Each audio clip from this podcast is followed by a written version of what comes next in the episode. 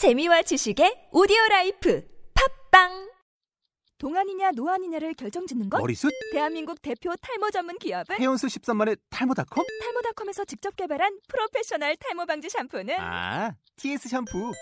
늘어진 두피 모공을 꽉! 단 한 올의 모발까지 꽉! 사용할수록 풍성해지는 나의 모발. 이제 탈모 고민 끝! TS 샴푸. 아웃도어 RV 레저 캠핑에 가장 유명한 쿨러 브랜드는 콜맨? 에이 아니야 도메틱이지 전 세계 캠핑카 냉장고도 전부 도메틱이라고 꽁꽁 얼린 생수통을 넣고 다녀야 하는 아이스박스 시대는 갔다. 전기나 차량용 배터리를 연결하면 스스로 냉각, 영하 22도까지 냉동이 가능한 냉동 쿨러도 오직 도메틱. 도메틱 쿨러로 무더운 캠핑장에서 더욱 시원한 맥주 맛을 느껴보세요 지금 바로 네이버에 도메틱 쿨러를 검색해 보세요. 안녕하세요. 주간온키의 10월 3주차 방송입니다. 저는 글쓰고 진행하는 김홍기입니다. 오늘 얘기할 만한은 크게 두 가지를 말하고 있습니다. 하나는 추억, 또 하나는 가족이죠. 공통점은 두 가지 모두 지나가고 잃어버린 후에는 절대 찾지 못한다는 겁니다. 과거를 무조건 아름답다고 말할 수 없고 또 가족이 세상에서 가장 소중하다는 것을 개인에게 억지로 강요할 수는 없지요. 그런데 이마는 고집스러울 정도로 연재 17년 동안 이 두 가지 주제만을 이야기했습니다. 아, 결국 이런 작가의 그 고집이 끝내 독자들을 눈물 짓게 만들죠. 이빈 작가의 안녕 자두야입니다.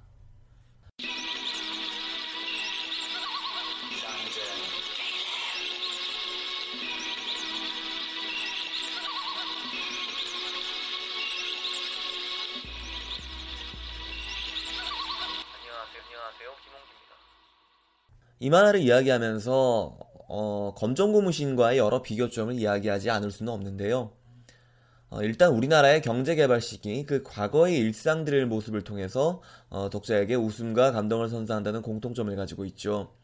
어, 또 이 두 만화가 한창 연재되는 즈음에는 또 어, TV에서는 드라마 육남매 같은 어, 그런 작품이 인기를 끌기도 했었죠.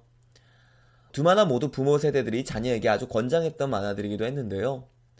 아무래도 안녕 자두야는 순정 만화적 요소들이 좀 더 강하고 어, 또 결정적으로 안녕 자두야는 어, 검정고무신과 다르게 작가의 회상 구조라는 차이점이 있죠. 어, 또 안녕 자두야는 요즘 웹툰의 하위 장르로서 어, 우리가 흔히 말하는 일상툰적인 그런 요소를 가지고 있기도 합니다. 어, 모든 에피소드가 그런 건 아니지만 하나의 주제를 정하고 작가가 그에 연관된 자신의 이런저런 추억 보따리를 풀어놓는 구성이죠. 또 검정고무신과 이 만화가 또 시대적으로는 10년 내지 15년 정도의 차이가 있어서 또 이야기의 포커스가 조금 다르죠. 검정고무신이 가난하고 힘든 전후 세대의 이야기라면 안녕 자두야는 배고픔과 절대 빈곤에서는 어느 정도 해방된 이야기고요. 검정고무신도 마찬가지지만 어, 이런 만화에서 우리는 이야기의 배경이 되는 과거의 어떤 그런 디테일에서 재미를 느끼곤 하는데요. 어, 대한전선 TV 폭발 사건이라든가 또 정부에서 억지로 구정 대신 신정을 sve개했던 정책이라든가 또 어떤 이런 어, 시대적인 사건이라든가 뭐 혹은 이빨이 빠지면 지붕에 잘 던져야 새 이빨이 난다든가 뭐 온 동네에서 600만 불의 사나이 이런 드라마를 흉내냈던 풍경들 같은 것인데 어, 만화를 보다 보면 어떤 자료 조사만으로는 절대 재현할 수 없는 어떤 그 시절의 풍경의 맛이라고 해야 될까요? 어, 이건 대부분의 에피소드가 이 작가인 이빈 작가의 경험에서 어, 나왔기 때문으로 보입니다. 이 만화가 화제를 모은 어, 점 중에 하나가 바로 원작자인 이빈 작가의 자전적인 이야기란 건데요. 만화가 연재되는 동안 이빈 작가는 결혼을 하고 또 자두 나이 많은 아들이 생기기도 하고요. 작품의 또 다른 주인공인 난양 씨, 즉 자두의 엄마 실제 모델인 이 작가의 어머니는 지난 2010년도에 돌아가셨다고 하죠. 안녕 자두야를 보다 보면 때때로 만화가 너무 싱겁다라는 생각을 하게 됩니다. 극적 전개보다는 담백한 이야기의 맛을 많이 살린 편인데요. 이를테면 이발소가이가 너무 귀찮은 아버지가 이 딸에게 머리를 잘라달라고 했다가 일주일 내내 동네와 회사에서 연구를 하고 놀림을 받는다.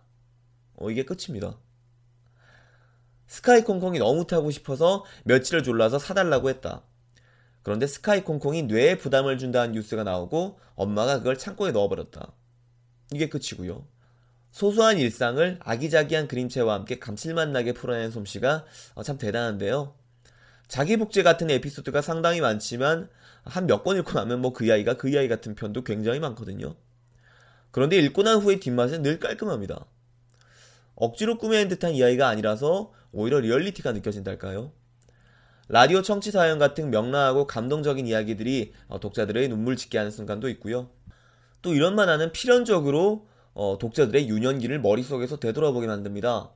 새 학기가 시작되기 전에 어, 떤 교과서 거표지를 달력 같은 것으로 싼다던가 뭐 사르비아를 따먹는다든가 하는 이런 행위들 어, 그와 유사했던 우리의 체험들을 상기시키게 하죠. 사람의 기억력에 사실 제한이 없어서 약간의 자극만 주어지면 뭐든지 기억해낼 수 있다고 하잖아요.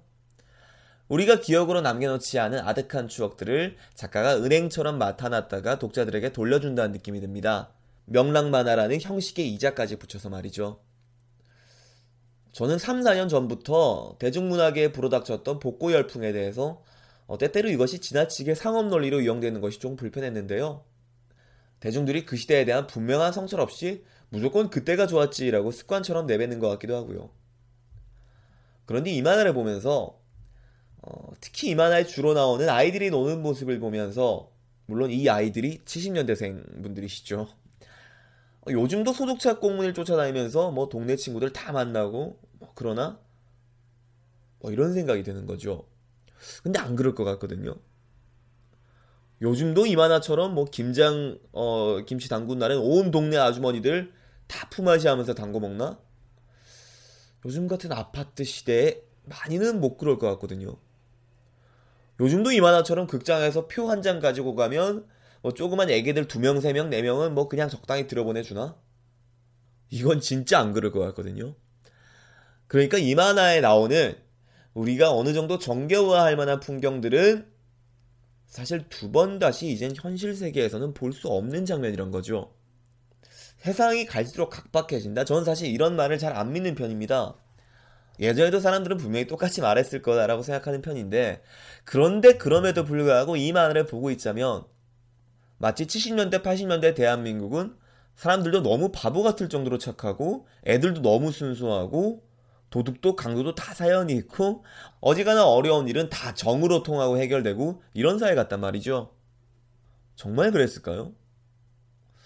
근데 사실 무조건 아니다, 무조건 상대적이다라고 하는 것도 좀 우습잖아요. 우리가 그 시절의 낭만이라고 불렸던 것들은 정말 모두 상대적인 것이어서 2014년 현재의 어떤 것도 미래에 그렇게 기억될까요? 이런 질문들로 들어가 보면 저는 이 시대를 지금 우리가 사는 이 시대를 사람들이 어, 그 정도까지 그리워하진 않을 것 같거든요. 그러니까 어떤 시점부터는 이 특히 우리 사회가 어, 제가 이 방송에서 잘 하지 않았던 굉장히 단순무식한 논리인데 대략적으로 IMF 이후부터 우리 사회가 그리고 사람들이 좀 너무 영악해지지 않았나? 애고 어른이고 다들 너무 길을 쓰고 손해 보지 않으려고 사는 게 아닌가 싶어요. 요즘에는 70년대, 80년대, 그리고 대중문화에선 90년대까지 이렇게 우리가 추억을 하고 있죠. 이런 현상들이 앞으로 계속 이어지지는 않을 것이라는 생각이에요. 우리가 70, 우리가 7, 80년대, 90년대를 어, 추억하는 것만큼 21세기를 사람들이 그리워하지는 않을 것 같다라는 어, 저 제멋대로 예상을 마음대로 해보고요. IMF와 연관된 여러 뭐 경제적, 사회적 이야기, 뭐 신자유주의 이런 얘기들은 뭐 다음에 하도록 하고요. 마지막으로 이 만화의 큰 특징 중 하나는 어, 많은 에피소드에서 많은 에피소드들이 과거의 자두 가족들이 어떤 한바탕 소동으로 끝나는 것이 아니라 그와 함께 현재의 모습들을 병치시켜서 보여준다는 것이죠. 이것이 에필로그적인 성격이 아니라 이야기가 진행되는 도중에 불쑥 튀어나올 때도 있고요. 어, 이를테면 이런 에피소드가 있죠. 자두 가족의 귀염둥이 막내 승기가 태어났을 때 가족 모두가 이 친구를 복덩이라고 말하고 실제로 이 친구가 운이 굉장히 좋습니다. 어, 그런데 이 에피소드 중에 작가는 그로부터 15년 후에 이 친구가 대학 입시에 실패하는 모습과 군생활도 최전방에서 하면서 어, 이때 면회로 온 가족들에게 내 운은 어린 시절에 다 써버렸나봐 라고 울먹거리는 모습을 갑자기 불쑥 삽입시킵니다. 그리고 이 장면 후에 다시 이야기는 과거로 돌아가서 진행되고요. 어, 저는 이런 방식의 연출이 어쩌면 이 만화가 과거는 아무런 힘이 없다. 단지 우리는 현실에 지쳐서 추억 같은 것을 그리워할 뿐이다 같은 시선에 대한 작가의 대답이 아닐까 싶어요. 과거는 흘러갔고 두 번 다시 찾을 수 없는 것이고 아무런 힘이 없다고 생각할 수도 있지만 그것들은 여전히 현실에 우리의 모습에서 작동하고 있다는 것이죠. 우리의 생활 습관, 사고방식 같은 것들에서 이따금씩 그것을 발견할 수 있다는 겁니다. 어, 저의 경우에는 어린 시절부터 제가 모아왔던 책들을 어, 단한 권도 정리하거나 버린 적이 없는데요. 이따금씩 그것들을 들춰보다 보면 나의 어떤 가치관들, 나의 어떤 사고방식들의 씨앗들을 발견할 수가 있다는 거죠. 이 방송 들으시는 분들도 어, 주말이나 이렇게 가끔씩 자신이 자랐던 자신이 10대를 보냈던 그 동네를 다시 한번 가보시면 비슷한 걸 느끼실 거예요. 뭐 대단한 장소가 아니어도 뭐 숨바꼭질하고 놀던 뭐 주차장, 뭐 아파트 놀이터 이런 장소만 가보셔도 그 장소들이 나에게 준 느낌이 단지 그리움, 추억 이런 것에서 끝나는 것이 아니라 그 장소들이 주는 정서가 현재 나에게 어떤 영향을 주었는가를 아주 정확하게 느끼실 수 있을 겁니다. 이빈 작가의 안녕 자두야는 이런 면에서 참 의미 있는 작품이죠. 단지 흘러가고 있는 강물 같은 작가 자신의 시간에서 과거와 현재를 건져내서 잘 묶어내고 그 묶은 모양에서 삶의 의미와 아름다움을 찾은 참 좋은 만화라고 생각합니다. 어, 현재 이북으로 많이 서비스가 되고 있으니까요.